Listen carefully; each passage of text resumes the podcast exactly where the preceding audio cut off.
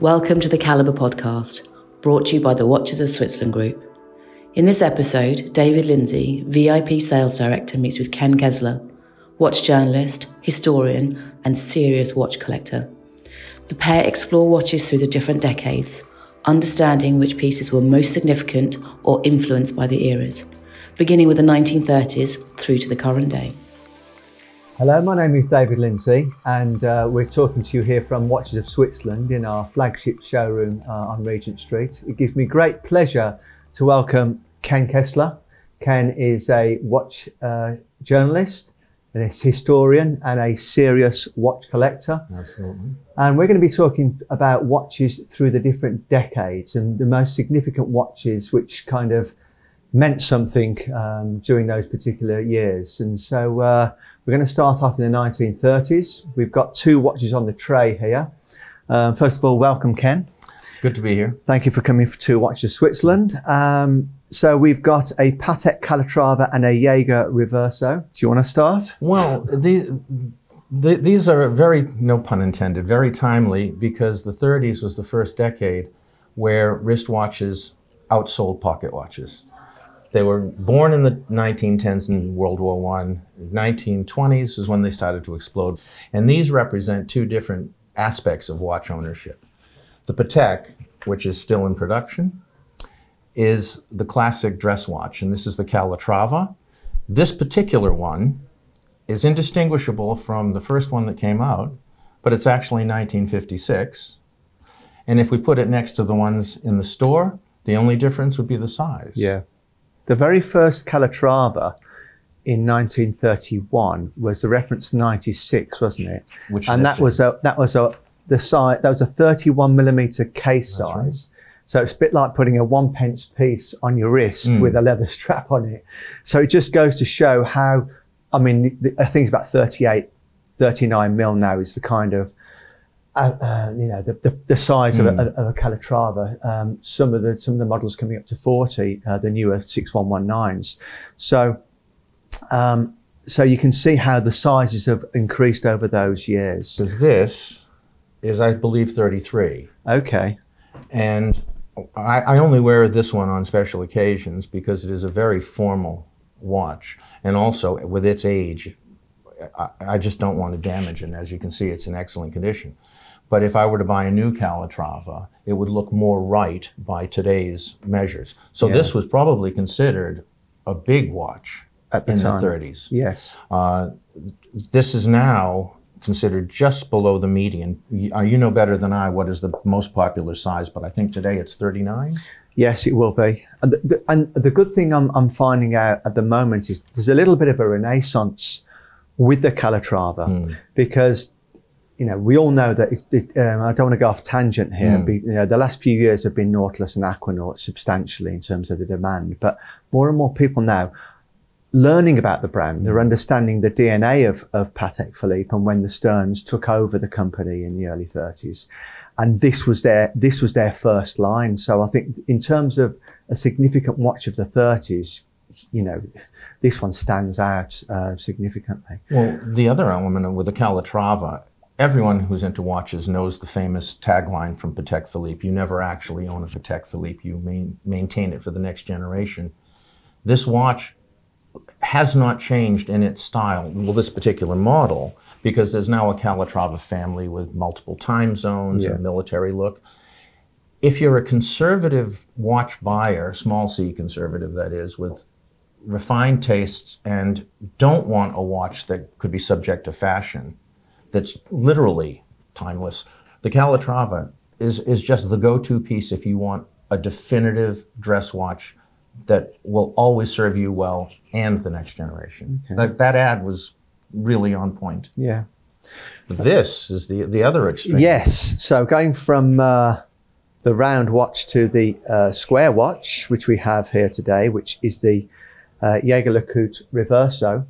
So um, legend has it, according to the uh, Jaeger website anyway, and it's what I've been telling customers for God knows how many years, so I hope it's true. But there was a gentleman called César de Trey who was uh, Um, he was commissioned by the British Army, who were playing over playing polo over in India right. back in the early 1930s. That they wanted a watch which wouldn't break when they when the ball hit the watch when they were playing polo. He commissioned Jaeger, LeCoultre, to come up with making um, something which would withstand Mm. the ball impacting upon the back of the watch. And thus the Jaeger LeCoultre Reverso was born. What they used to do back in that day as well, they would engrave the um, a crest on the back of the uh, the case back as well. Um, but the main thing around this was effectively to withstand the pressure of the ball hitting the uh, in the watch. So uh, yes, Well, like the Calatrava, the reason why this has survived all those years, uh, with both of these watches, I don't think there was a single period where they weren't in production. There may have been lulls, but this transcended the whole polo playing or sport element and became a definitive dress watch if you wanted a rectangular piece or a square piece. And, and it became, funnily enough, it became a canvas for personal tastes. In addition to the original, say, family crest or initials, eventually people started putting miniature paintings on the back. They would get lacquered, and I believe Jaeger still has Yes, they a do. division. yes, Well, I remember at one of the shows, my all-time favorite painting is "Girl in a Bugatti" by Lempicka. It's a famous picture of a flapper in a green sports car, okay. and I have never wanted to watch so More much in my yeah, life. yeah. And there's been a number of phenomenal um, versions, uh, or, sorry, paintings on the back of these. But this watch, uh, I think the biggest impetus in its revival over the last few years, and you'll know David better than I, which year they returned the ones that looked almost exactly like the first year, and they did them in blue, uh, yes, the, burgundy. the tributes. The tributes, Yes. absolutely got the yeah, most beautiful, attention. green, burgundy, Yeah, blue, and- beautiful watches. And and they, if you show them to someone and tell them that this watch is visually unchanged since nine, the 1930s, Yeah. they think you're mad. But the people who designed these, I don't know what the magic was, but it's like they were immune to fashion, and they just went for purity. And it's it's astonishing when you see these next to the originals, and there's just aside from dimensions and perhaps movements, they're they're interchangeable. Yeah. And this is one of the great, one of the all-time great dress watches. And the other thing about this is you can wear it with f- formal clothing or jeans and a white shirt or anything you like, and the colors are just irresistible. I've always said actually when I'm when I'm showing a customer a Jaeger Reverso, um, I mean this is quite a subjective uh, uh, observation, but I mean in the history of watchmaking, if you were to pick out five models which which um, you know which stood out, I- personally I'd have a Reverso in there in a, amongst that five. Well, it'd be hard to argue either of these. Both Yeah. would be in any any definitive. Funnily enough, I was reading something about um, in 1932, Jaeger sent uh, Patek eight models of the Reverso, four in yellow gold, four in white gold. right. And at that time, because the, this watch came out as a two-hander in 1931, and it became a, it had, it, has, it had an offset second dial in 1934. But before that, in 1932, eight models went, uh, eight cases went over to Patek, and Patek developed their own movement within it, uh, which did have an offset se- second hand on it. I remember seeing one of the examples in the Patek Museum when I went round there, and I thought, you know, which one came first? but obviously, after reading that, it most definitely was Jaeger who, who created it. But uh, that's the reason why you'll see that in the uh, in the Patek Museum. But yeah, two fine examples. Right, onto the 1940s. And Ken, you're um, another area of uh, expertise from your good self. We've got two watches here. We've got the Radiomir Panerai and we have the IWC Pilot. So, Well, these these mean a lot to me because when I first started out in watches, the first ever vintage piece I bought was a British military watch from a company called Vertex, and it was one of what's now known as the Dirty Dozen. Now, the reason they're emblematic of the 40s is that for the first five years of that decade, the Swiss watch industry, the American watch industry, they were focused on one thing, and that was wartime. Now, what that did for the watches was it elevated things like uh, functionality, chronographs uh, improved, legibility improved because pilots needed to see the watches, durability improved because an infantryman out in combat needed a rugged watch. Uh, things like the luminosity changed, uh, water resistance, absolutely every practical aspect of watchmaking improved. The thing that fell by the wayside pretty much was the civilian watch. So there really are no incredible standouts from the 1940s to match, say, the Calatrava that we just looked at. What we have here are two of the most important, the children of two of the most important watches of them all. Starting with this, this is a Panerai Radiomir. And although it was designed in the tail end of the 1930s for the Italian Navy, it didn't really come into usage until the war hit. And th- because it was the Axis powers rather than the Allies, the two navies the, uh, that got use of this was first and foremost the Italians, and it was used by their saboteurs. And uh, the German Navy used it as well for the same purposes until the Italians came over to the other side. What this was was an exercise in creating a waterproof watch, which was still a big deal in the 40s. Although companies like uh, Rolex in the 20s had come out with a, what I believe was the original Oyster, and Omega produced a, case, a watch with two cases in the 30s, they were still flawed. At, uh, Rolex, not so much, but this really represented a major leap because it had a screw down crown, and Rolex was actually involved with this. It was a Rolex based movement, wasn't it? was a Rolex based movement supplied by Cortébert, which was improved by Rolex and supplied to Panerai. And what a lot of people don't realize is that Panerai wasn't a watch company, it was a retailer and a supplier of materiel to the military. It was like uh, the surplus stores in the United States in the 50s. It supplied scuba, uh, not scuba gear so much as early diving equipment, uh, bullhorns, uh, amazing stuff that said Panerai. This particular model uh, was the first because it's also well known for the notorious clip that holds down the crown. This is a screw down crown as opposed to a pressure device. But if you look at a watch like this, and you can imagine you're in combat, you're underwater, you're setting charges, you don't get higher visibility than this. The amusing thing about it, and why I'm holding one, is that Panerai was very prescient in the early 1990s, when watch collecting was exploding and military watches were still affordable, the only people that knew about Panerai were hardcore Rolex collectors and hardcore Militaria collectors. And the company was still private before it was purchased by what later became Richemont, issued a very limited series of two or three models. And which you have. Which um, one of them. Yeah, my son's already after those. Yes, I'm lucky enough to have three of the models before uh, Richemont uh, took over and turned it into the global success we know it to be. But the miracle for them, which is completely unplanned, is Sylvester Stallone follow, falling in love with them. Yes, gifting one as well to Arnie Schwarzenegger, yes. and both of them featured them in films. Yeah. And when that happened, boom. Yeah. You know better than I. How did the sales go after that? ridiculous. In the mid 90s, like, you know, I think it ran around, around the Vertical. 90s, wasn't it? Yeah, absolutely. Uh, that was boom time for Panerai at that time, for sure. Well, now they're a major brand. For sure. Absolutely a major brand. But and the other this, one we have here? This is, is even closer to my heart because, as I said, my first piece was one of the Dirty Dozen. Now, this is a definitive pilot's watch, whereas the Dirty Dozen were infantry watches. But the thing that was common to both white Arabic numerals,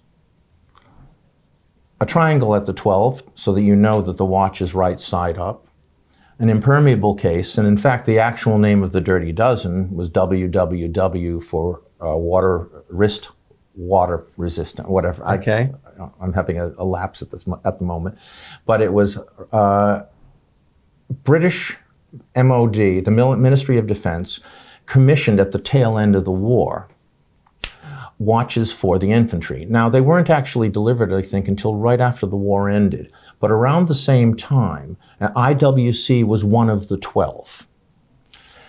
IWC's watch stood out in that it also has been adopted by IWC enthusiasts as the Mark 10.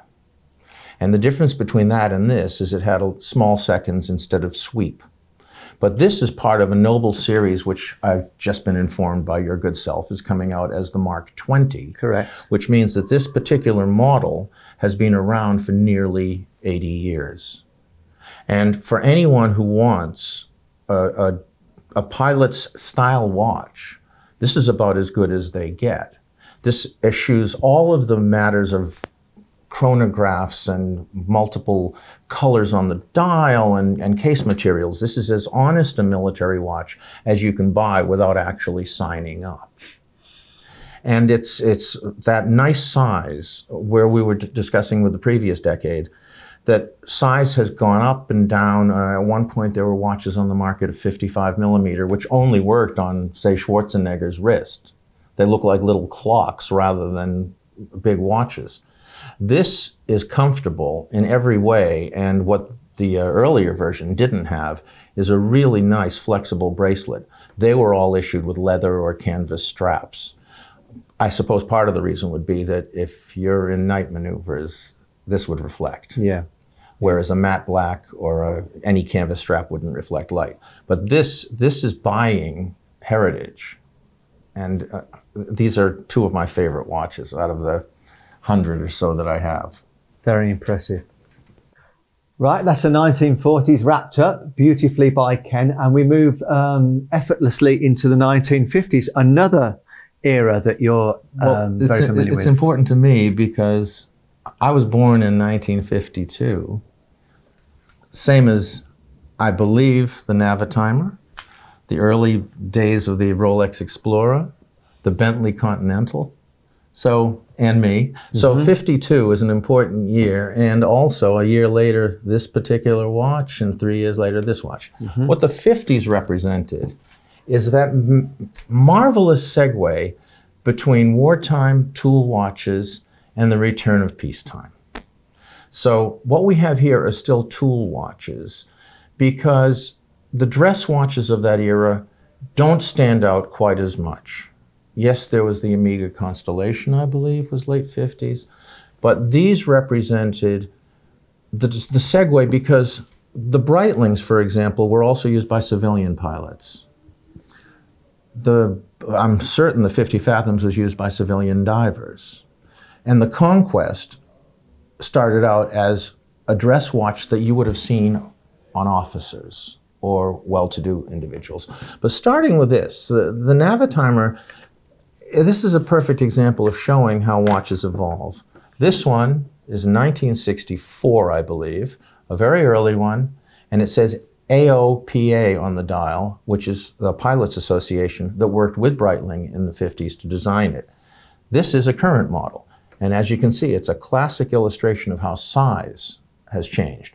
What this was known for, and you're going to have to explain this because I still haven't figured it out despite owning one, You're not going to ask me to is it had a circular slide. Yes, it had a circular slide rule. for another. For, for, yes, I know that. That's the the. Uh, that'll be for another event when I Oh, okay. sit down and, and go through. it. But I mean, with regards to, with, I think it was is yours the 806? Is was it is Yeah. the 806 uh, caliber that they were moved, using 1964 as well? There you are. There we go. Okay, very good show. Very well done. Um, so I think it was Willie Breitling who was commissioned by the American uh, Pilots Yes, Association, AO- wasn't AOPA. it? Yes. Um, and I believe the uh, the only uh, at first they, they didn't have any branding or any logo on them, did they? And the little dots around the edges. I think in the 1950s models they had 125 Dots, yeah. R- grains of rice, I think they call them. Okay. And then in the 1960s, I think they put less on there. They put like 93 or something. So that's, an, Hmm. Well, that's another way of collectors- yeah, how identifying. the collectors can identify them. Apparently, it was reissued as a very limited edition for the anniversary, but I believe They the went over that. American- Okay. It's one of those things where one of the important uh, fashions in collecting now are limited editions that are targeted at specific groups. So, targeting AOPA members who don't own an original. Okay. Uh, it's a, a similar situation with the 50 Fathoms. This is a watch that was actually dormant for years. The guy who was in charge of Blancpain between 1950 and 1980, Jean-Jacques Fichter, he was a diver himself. A couple of French divers after the, the Second World War were looking to develop a an elite group of divers, and they wanted to commission a watch specifically um, for their diving group. And at that time, there wasn't much take up from many of the brands with the, with what they requested as to be part of the remit of making the watch. It's, it's uh, again indicative of how. I guess coincidence isn't quite, the right word because at the same time, a number of other companies were working on advanced diving watches. Again, going back to the work that was done in the 40s, because this came out around the same time, some say before, some say after, the Rolex Submariner, which is another crucial Yes. but the Submariner was, I believe, designed originally for civilian use and eventually adopted by military use, whereas this was designed initially Specifically for the French. Navy. Yes. And uh, I, this is one of my bucket list watches. It's one of the two or three that have escaped me in my years of collecting because it's a it.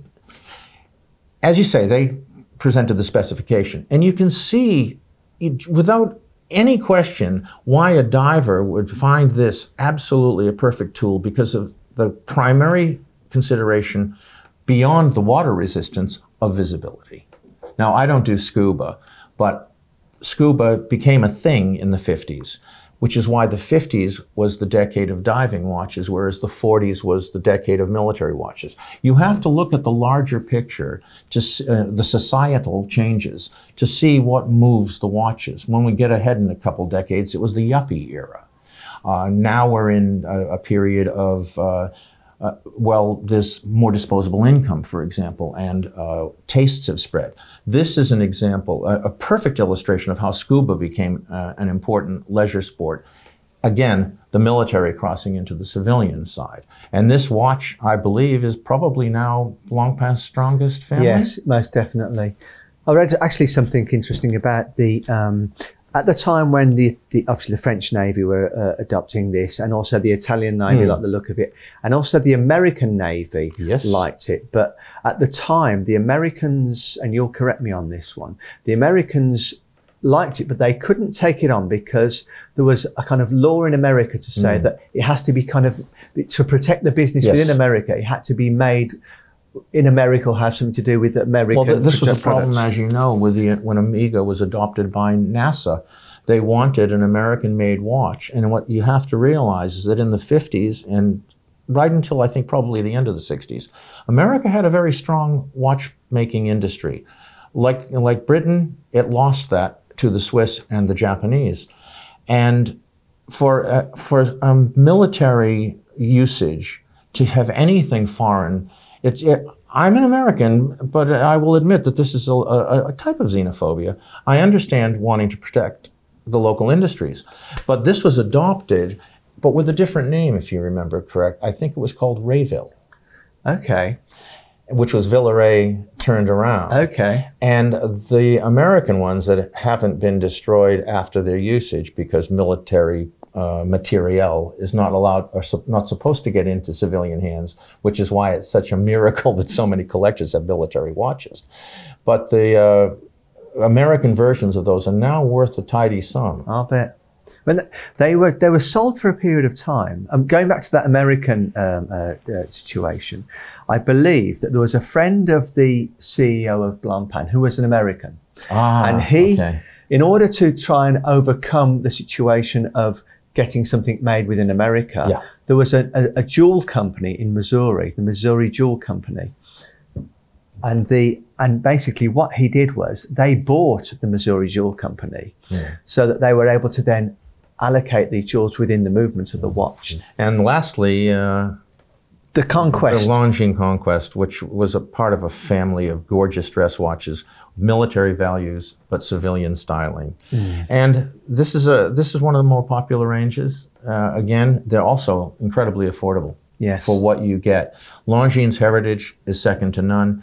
This is an amazing, amazing steel watch with military credibility, but enough style to wear with a dinner jacket. I put this one in on the tray, Ken, because um, in 1954, this was the first line that um, Longines did, where they had the concept of you know fam- different family of models. Yeah. So we're talking, we're starting to change the dynamic now of having a diff, you know, a range of watches within within. So the conquest, which obviously is very successful today, uh, 1954, and on to the 1960s. So Ken, bit of colour on this tray. Absolutely, and Talk it, to me it about gets, it. it gets back to this notion of the Swiss watch industry did pay attention to what was going on in the rest of the world, and we're talking about the decade of the Beatles, Carnaby Street, mini skirts, Courrèges dresses, uh, and then psychedelia, and these actually border on that period where, uh, shall we say, psychedelia ruled music and film.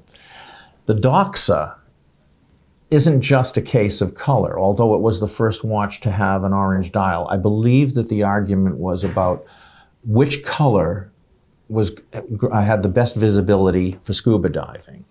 But you said there are also some other firsts. Well, I believe that they're one of the first to have the helium escape valve in the in the Doxa. Obviously, the Sea Dweller was was of that era as well. They've had a real renaissance of late Mm. Doxa, and they've and they've, you see our display of Doxas downstairs. Oh, it's unbelievable. Some, there's some beautiful coloured dials in there, but yes, that, that I think they. I don't know who determined it exactly. Went down How the colors were? exactly, yeah. But the, orange apparently is the last colour that you'd see uh, in the depths of the ocean. Well, it's interesting because now, as you say, they've got what eight colors? I'll have to check. and the rest. but like Panerai, this was another beneficiary of a happy accident because I believe Clive Cussler, right, not Cussler, not Kessler, wrote the Dirk Pitt novels, and Dirk Pitt wore this by name. And the watch was always in production, but for many years it was only sold direct, I believe, until the new ownership, which brought us all these colors, revived this as an iconic piece. And it is. It's one of the most distinctive watches ever made. yeah. It's been copied by so many others. I, I couldn't even list all the brands that have come out with orange dials. But if you put this next to one of the originals, it's like all of the other pairings we've shown. This has defied time, and now it is one of the hottest watches going. Yeah. The other amazing thing about it is it's really reasonably priced. Mm, correct.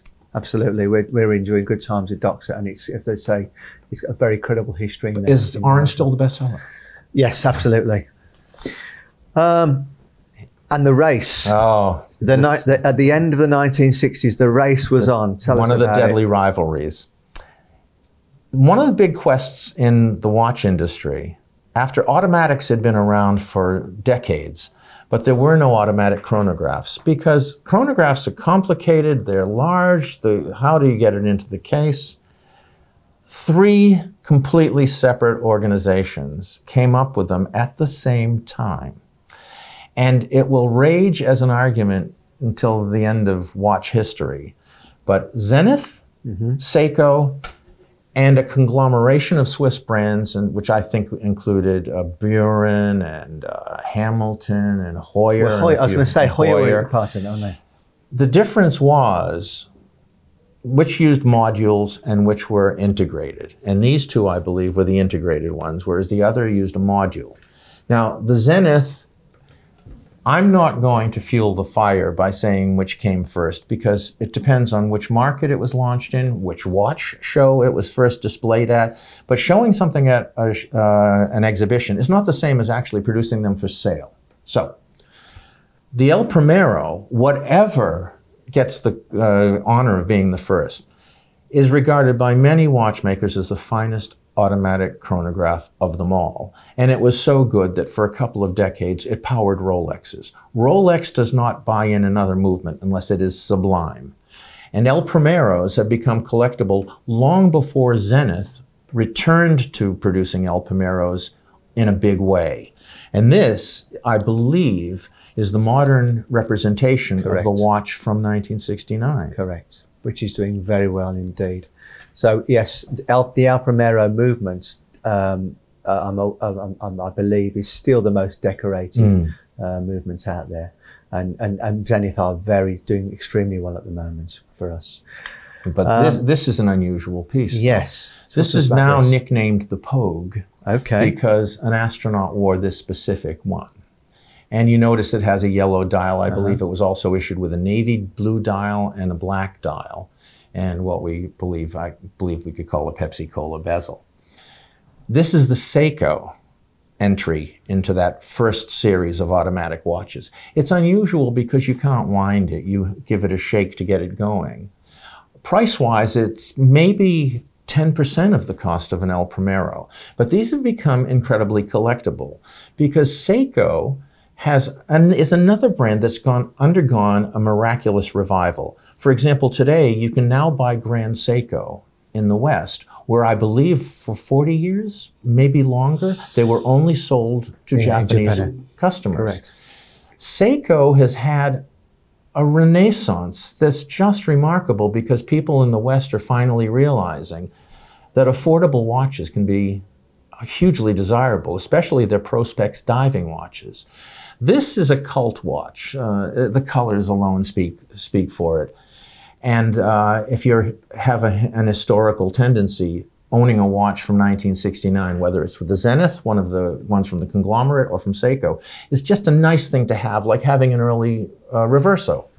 But Seiko, uh, I have to say, I admire that brand so much that I now have at least 12 of their pieces covering probably 50 years. Oh, good show. And uh, if anyone says to me they want a serious manufacturer watch and they don't have a ton of money, you can never go wrong with one of the Seikos.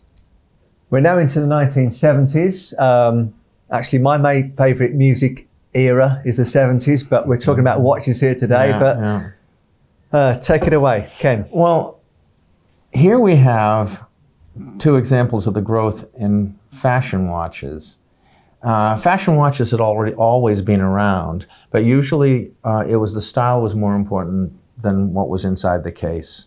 And I think of wonderful little watches that weren't very expensive, but would have been considered chic. Like the uh, Borel had a watch called the Cocktail Watch, and it wasn't expensive, but it had concentric dials working in op- opposite directions, and it made it look like a kaleidoscope. That kind of thing. By the 70s, people's tastes were changing. You had uh, feminism, uh, women's liberation had taken off, so fashion took off alongside of that. And in the watch world, they suddenly became aware of the fact that you could sell more expensive watches where style was almost as important as the movement. And well, you you know that this is the Chopard Happy Diamonds was revolutionary because it was a serious watch. Chopard is an incredibly important manufacturer. Yes, and which which are still very popular models today, the Happy Diamond, Happy Sports ranges. We also have, uh, you know, Piaget on here, which is famed for their extremely slim models. Uh, this model being the Altiplano, but I mean, around the seventies, that would you say they're also coming out with thin, thin, well, thin watches? not just thin watches, but high end. Well, I suppose we call them high end uh, watches that had superb mechanical movements uh, rather than going embracing quartz.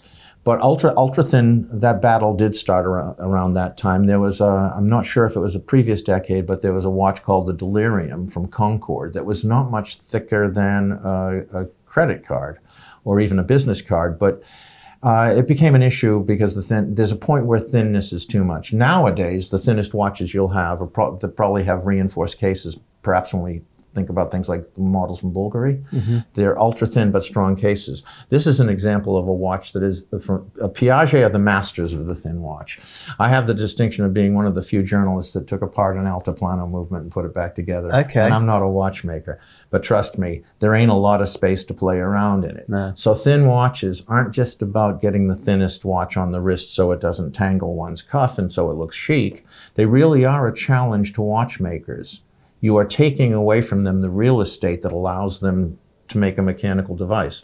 But this this example is a, a perfect instance of where you've got a watch that you don't have to apologize. This is not a five dollar or five euro quartz movement in a gold case.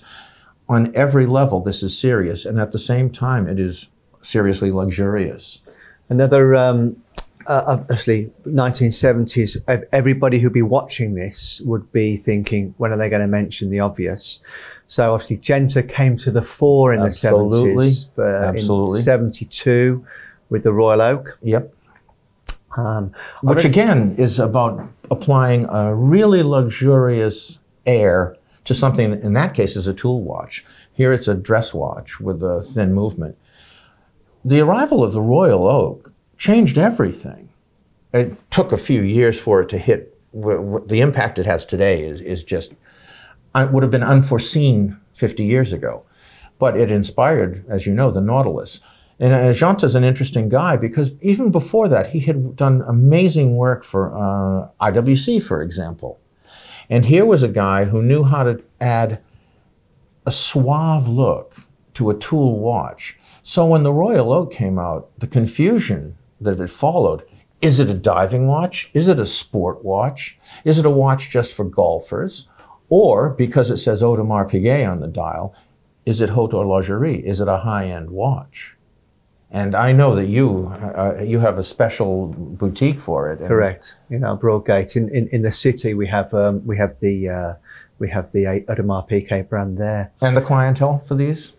Well, the demand is off the scale for, for, for AP like never before. So it's, um, you know, it, it has grown substantially in the same way that the Nautilus. I mean, obviously, when they first came out, you know, you, you know, you used to see them in the windows, um, but obviously now um, it, it, even more difficult. And another model which from the era as well, I think we need to mention would be uh, the GP Laureato. Yes. And it's interesting that I, I don't believe it appeared in the film, but I believe it was named after the movie with Dustin Hoffman, The Graduate, because Laureato is Italian for- for Okay. graduate.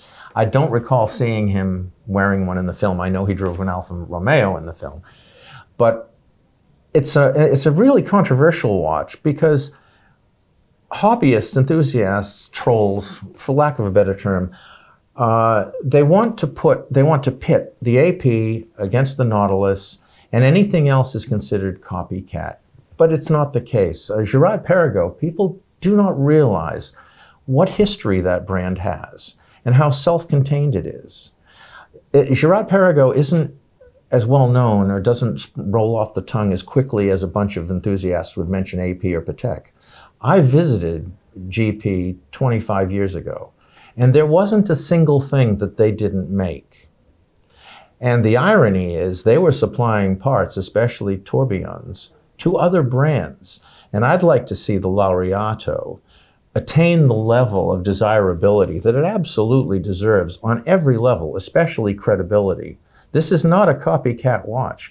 But it, it's hard to explain this to people if they don't want to look beyond the advertising or beyond what they're told by maybe a salesperson. No offense. There really is a depth to all of this. And once you look into it, you realize that things that, like Longines, for example, which we looked at earlier, is one of the great brands. It has a history second to none.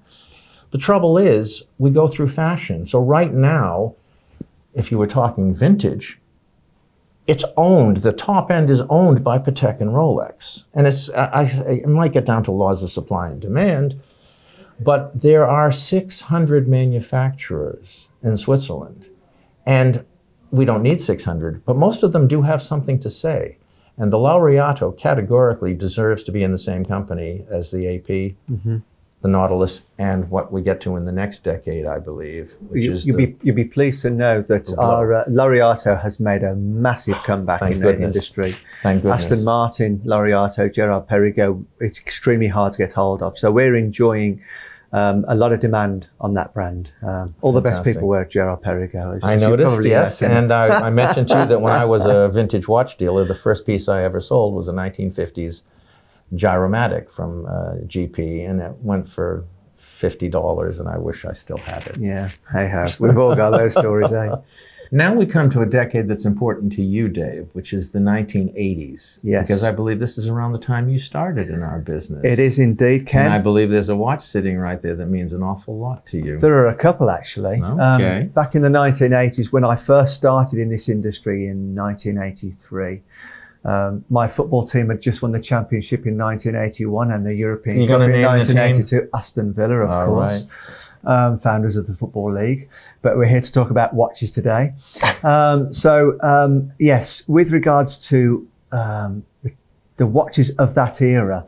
I remember starting off, and there was a watch brand called Tag Heuer, who um, back in, from 1985 onwards, the te- Technique Avant Garde joined up with the Heuer brand, and they uh, introduced some watches called the Formula One, which had um, some bright colours. They'd have the um, metal case with a plastic uh, with, sorry, with, with, the, with the with the orange strap, with the blue strap, with the green strap, the fluorescent dials, um, and the Formula One at that time was very much the watch. And it was also affordable, I seem to recall. It was. I mean, I mean, it was probably about sixty-five or eighty-five pounds hmm. back then.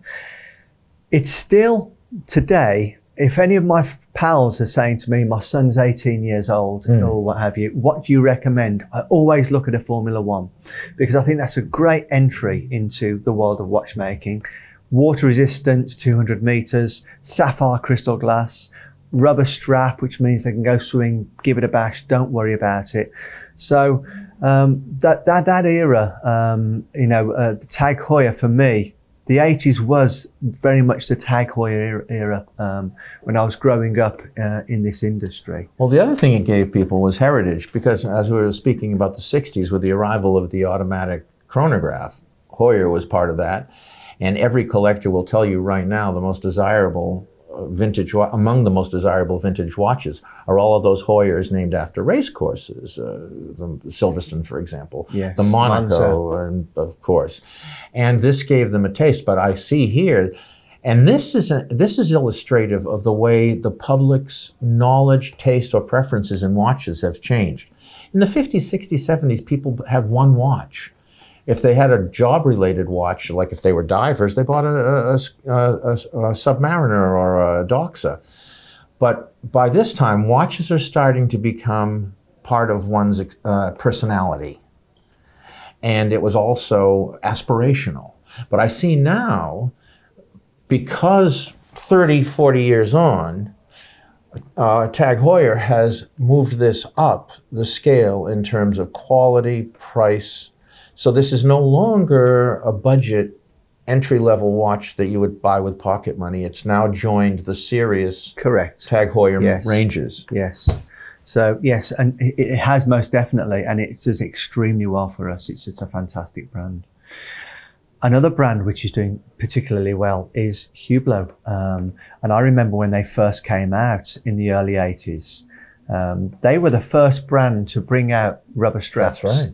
I remember actually the straps used to smell of vanilla back back when they first. I think it was and Carlo Crocco um, launched the brand, which he uh, he wanted to create the the porthole That's um, right. design of is is the Hublot French for porthole? I'm not sure. I'm not sure. I'll have to But, that did- but the porthole was definitely his his inspiration. Yeah. It took him three years to design the actual strap, the Mm, rubber strap, and then they launched it in Basel in 1980. I wonder why he chose vanilla though. don't know. I don't know. But he um, he launched it in Basel in 1980. He didn't take an order um, uh, in in Basel, but then later on that year, it, it, it came on, and, and I think they took two million dollars worth of orders on Hublot. But I remember at the time, uh, even even the master catalogue had a rubber coated Mm, front as well, and it was quite um, you know very different fast forward to um, fast forward now, you see, you know, the England manager will be, you know, be wearing a Hublot watch. It's synonymous with sport. Hublot are very much uh, pioneers of um, um, supporting. Um, the England football team, various different football teams, Depeche Mode, um, you know, That's right. They did a Hublot. Um, yeah, Paris Saint Germain, their Hublot. But it's it's interesting because today today Hublot. Hublot's strength is the Big Bang, yes, whereas this, which is a current model, and I noticed it's the Classic Fusion. This looks like the original Hublots, but if you put it next to one, yes, it would absolutely dwarf it. I remember they were relatively tiny They compared were, to this. yes, you're right. And that's the reason why I've pulled out a classic fusion because it takes me back to those early 1980s. And it shows how the uh, evolution, again, we've been talking about this in every decade, size has gone up. Mercifully, you mentioned to me earlier that people are leveling off and this craziness like 48 mil. That's that's no longer the case. This is what 44, yes, correct. and again, for someone with small wrists, that might be a bit oversized. But equally, the original looks as tiny as that Calatrava we spoke Yes. about earlier. Yeah. And Hublot is one of the biggest success stories in, Mm-hmm. in watch history. Uh, it's, it's just phenomenal. Uh, uh, the Big Bang, I believe, is one of the few watches that came out after the 70s that joins the Royal Oak, the Nautilus, and the Laureato in competing in that sector Yes. of luxury sport watches. So I would say that's they're the four. Yeah. So out of the 1980s and into the 1990s, um, before we get to what's on the tray, Ken, Yeah. um, few of the brands which come to mind in the 1990s for you would be Well, from both ends, brand new and revived, you've got Blancpain and Franck Muller, which, and actually a third brand, Ulysse Nardin. In the first half of the 1990s, with a watch revival starting its trajectory, it wasn't just Rolex and Patek and Audemars and Vacheron, the established brands. For some reason, there was a real craving for these these new brands. Although, for example, Blancpain and uh, the others that were revived were ancient brands, Panerai. What happened was you had a whole generation of people with disposable income. I think the term was city boys, for example, getting bonuses, and watches became a thing. And 30 years on, it's hard for people to realize that the two hottest watch, or the three hottest watches in the early 90s included the absolutely classic Blancpain Villeret, which you remember, white dial, small, thin gold watch. The Franck Muller Casablanca with the salmon pink dial, and salmon pink is very much back in mm-hmm. vogue. And the third one was the Ulysse Nardin Marine Chronometer. Yep, 1846 And again, Ulysse Nardin had been, al- been there all along, but like Girard Perregaux, it wasn't one of the brands, I don't want to say A-list, it just wasn't one of the brands that was in everyone's consciousness, like Rolex, Cartier, and Patek. And Cartier is an important one to mention because throughout this entire period, the periods we've been talking about, every single decade, Cartier has been there.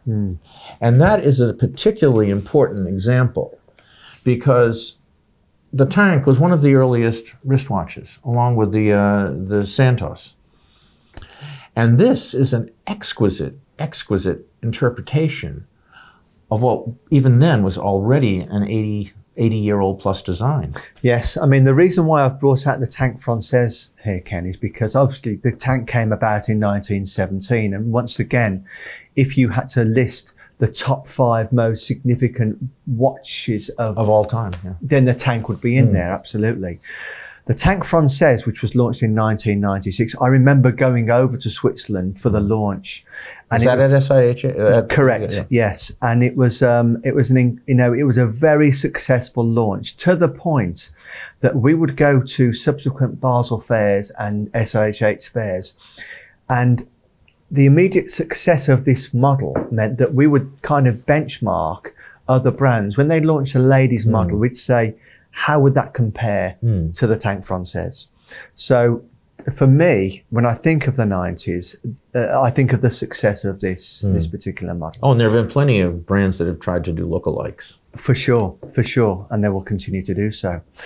Um, This. this, for me, if in in my opinion, it's probably the most significant uh, introduction in my lifetime of um, wow, the coaxial by George Daniel, which was uh, which was launched many years before the 1990s, but it's actually came out in the 1990s, 1999. well, George had a problem convincing the Swiss that it was in, in advance. Tell us about it.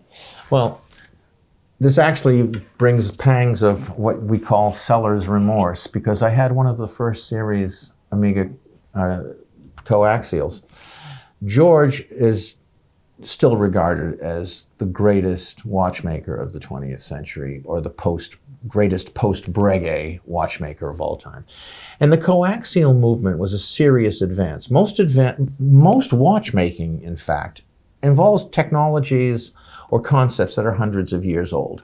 And the primary changes over the centuries have been materials and lubricants. More modern, for now, I think you might recommend instead of every two years, you can get away with five years for a watch. But George was after a wiser way of making an escapement. And part of it was to remove the curse of all watches, which is lubrication. And the coaxial, he ultimately convinced Nicolas Hayek Sr. at Omega to adopt it. And I believe it now powers all Omegas. Absolutely. I foolishly sold mine to buy another watch off my bucket list, which happens to be a Breguet. But you do these things as a collector. We're never happy, and I'm regretting it deeply because it was a watch with a, a, closer connection to George. He actually signed the the owner's Wow. certificates in it. Okay. But that's that's Yeah, yeah. watches under the bridge. Yeah. This is uh, probably a better watch because I re- seem to recall that the first generation We did have some issues. Tell us with the- about it. We did have some issues with some other watches coming back in the from early the, the ones that came out in '99. Correct. Yes. Yes. But obviously, since then, um, it's been absolutely Mm, perfect. marvellous, No yeah. issue whatsoever. But I'd say for me, yeah, the coaxial. When we were actually putting this together, I was Mm. thinking, there's one watch, there's one era. Absolutely. That, Uh, what I would love to say, I won't be around then, but I'd like to know 50 years from now what watch historians think would, will say about the coaxial. What's distracted people from it is the, it seems that the industry en masse has embraced silicon for parts in the movements. And I know watchmakers that are not that happy with it because if you need to replace a silicon part and you can't get that silicon part, you can't fashion it the way any serious watchmaker with a lathe and the right tools can handle uh, machining parts from precious metals or even steel. Uh, the only thing that's a real problem for people is if a spring goes.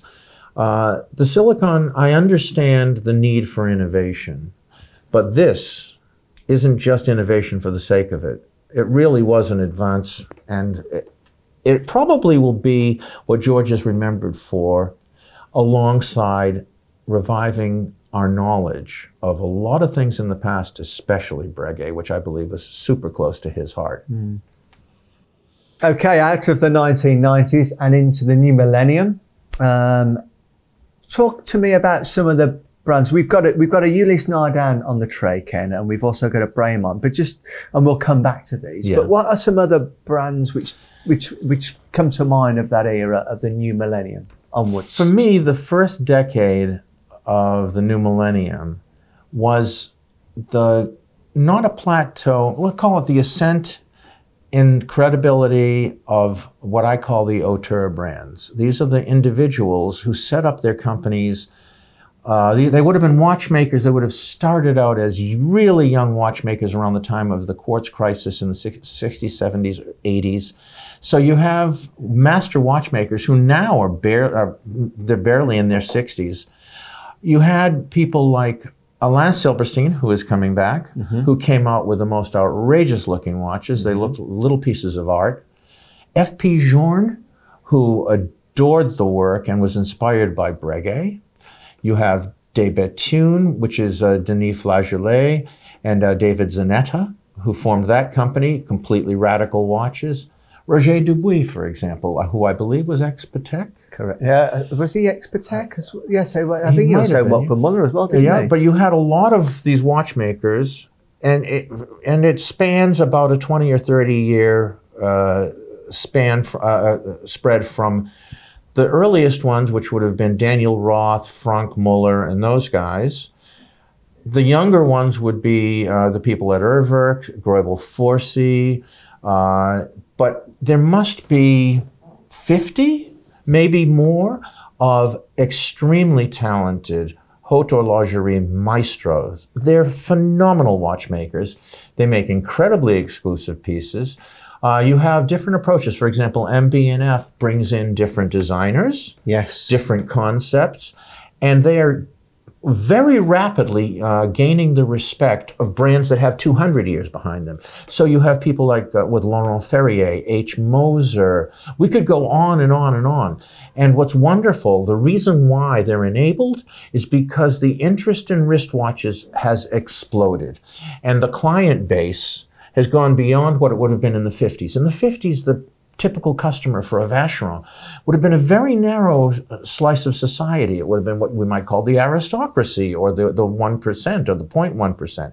Now, along with buying a fine motor car or a state of the art sound system or having amazing holidays, people want statement watches. And there is no greater statement than a watch that's basically an auteur product, that it oozes the personality. You see an FP Journe, you know what you're looking at. You see a Roger Dubuis, you see any of these pieces and you know that they're not mass market, you know that they're exclusive, and you know that they're adventurous. And here we have a perfect example of adventurous We do. I mean, these are both brands that we have here in the um, in, in, in the showroom here at Watches Switzerland. Actually, going back Yeah. to what you were just mentioning, we also have um, an MB&F. Uh, we, we're the sole agents of MBF in Oh. the UK. oh, okay. We've just taken on the brand. Max himself was here Right? um, about two weeks ago, uh, explaining how his brand has exploded. Um, in very much the same way that you you, you just mentioned there, and then so uh, But here with the freak, we have we, We- have uh, a company that's been around that has history that's Yes. challenging the adventurous guys. Correct. So been around since 1846, I believe. But I remember in 2001, I think it was, when we went to the Basel Fair, and and they launched the Freak, Hmm. um, and it was Rolf Schnyder. I remember Yes, him. God rest his soul. peace, Yeah. And he had all of a sudden we had this this watch. Didn't have a dial. Didn't have the button and stem. It had the movement actually built onto the, the, you know the, the base plate with the escapement. Uh, and also it introduced silicon as well to the, to the world of uh, watchmaking. And the freak really was something. Wow. Okay, we, it, it took us by surprise. And in true Ulysse Nardin, um, um, you know, nautical fashion, it had the bright blue dial. But since then, they've done a range of beautiful freak models, and we've got this example here, which we've got in the showroom today. They've they've also been experimenting with the case materials as well. So you can see we've got the carbon fiber casing here. Very Who do light. those appeal to? Is it only hardcore watch collectors and enthusiasts? Originally, yes, but for the very reason that you've been talking about people becoming more educated in more of the brands now, they brought down the price points on this brand. So this is like twenty three thousand pound for the freak. It was around about a hundred thousand. Oh, when the original series. when it first came out. So they've really they've they've really gone to work on looking at the audience. So who is the customer? A lot of people, um, you know, a, a, across different age groups are, are coming into. They're, they're quite young. But the reason they would get away with that, the reason they were, could succeed with that is, and again, it's. I wish people studied history more. People forget that near uh, was nearly forty years ago, Ulysse Nardin brought out the trilogy of time, Yes. which are three of the most complicated watches ever produced. They're still around, and they're still. No one else has matched them. They have functions that no other watch company has dared to attempt. And this, for those of us who knew Ulysse Nardin, this wasn't a surprise in terms of their capabilities. It was absolutely Ulysse Nardin right down the line, and, and Rolf, of course. Yes, yes, and the genius. Well, this is the uh, other extreme because we're going to classicism here. We are, um, and uh, I mean, this is a, an ode to the uh, getting back in the English watchmaking Yes. uh, back on, onto the forefront again. We have uh, Bremont, uh, Nick, and Giles English, and uh, I think it was 2002. Um, That's when they started they talking started, about it. yeah. and I believe it was 2007 when they first Yeah, the launched. first watches emerged. But uh, tell us about Bremont. As, uh, Well, it's interesting because back in 2003, I got this call from a colleague of ours, Lara Menge, about would I speak with this chap who wants to start a watch company. And we met not far from here in a coffee shop, coffee shop in Piccadilly, because it was before Bremont had a company. But he pulled out a case full of the most gorgeous pilots inspired chronographs. And I don't know if he knew that that's what I was partial to. But he had a dream. This was Nick before I met Giles. And one of the things he said, even back then, is that British watchmaking has been neglected. Now, here we are 20 years later, and Bremont is a serious company making many thousands of watches. They've had their controversies, which is always part of growing of the growing pains and growing up. But along the way, they've had some achievements uh, that that are undeniable. For a, a short spell, they had uh, a Peter Roberts, uh, master watchmaker, working for them, who came up with one of the finest bezel rotating bezels I've ever seen. And in fact, it's on his own watch. It's got a, a, a purity, and you know this from from rotating the bezels on Bremont watches. They've uh, also done a, an amazing job in coming out with specific models for squadrons, for example. And what beyond their own watches, what I think Bremont must be recognized for is inspiring other British watchmakers. Now, Roger Smith is a different story because Roger is in a unique position. He was George Daniels, who we spoke about before. He was George Daniels' only student, and he's at the most exclusive end. Uh, I think there's even like a three year waiting list for one of his pieces. But along the way, we now have a litany of British brands at every price point, we have Christopher Ward, we have Fears, we have Farer, and on and on and on. And this is a good thing because people forget that most of the Swiss claimed developments were invented by British watchmakers. They can call it the Swiss whatever, but it was English. And that's going back to Arnold and Harrison Graham. and Graham. So the Swiss are good at borrowing, but Bremont is is without question one of the key players in the revival of British watchmaking. One day, I'm hoping we will see movements made entirely in the UK, completely self. Oh, again, leaving Roger out because that is a, a whole different type of watchmaking. But I would love to see actual movements made in their entirety in, in, in this country, well, if in Henley yeah. or, or anywhere. Yeah. What else can I say? But it's been an experience that uh, I've really enjoyed, and I hope hope our viewers at Watch of Switzerland will be able to enjoy that as well. Also, um, so thank you very much indeed. Pleasure for, for me. Being thank with you. us today. Thanks, My pleasure. Thanks.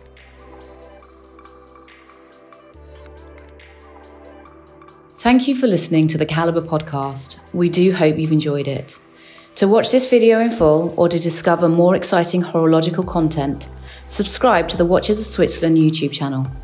To listen to more of our podcasts, please subscribe to the Calibre podcast on Apple and Spotify.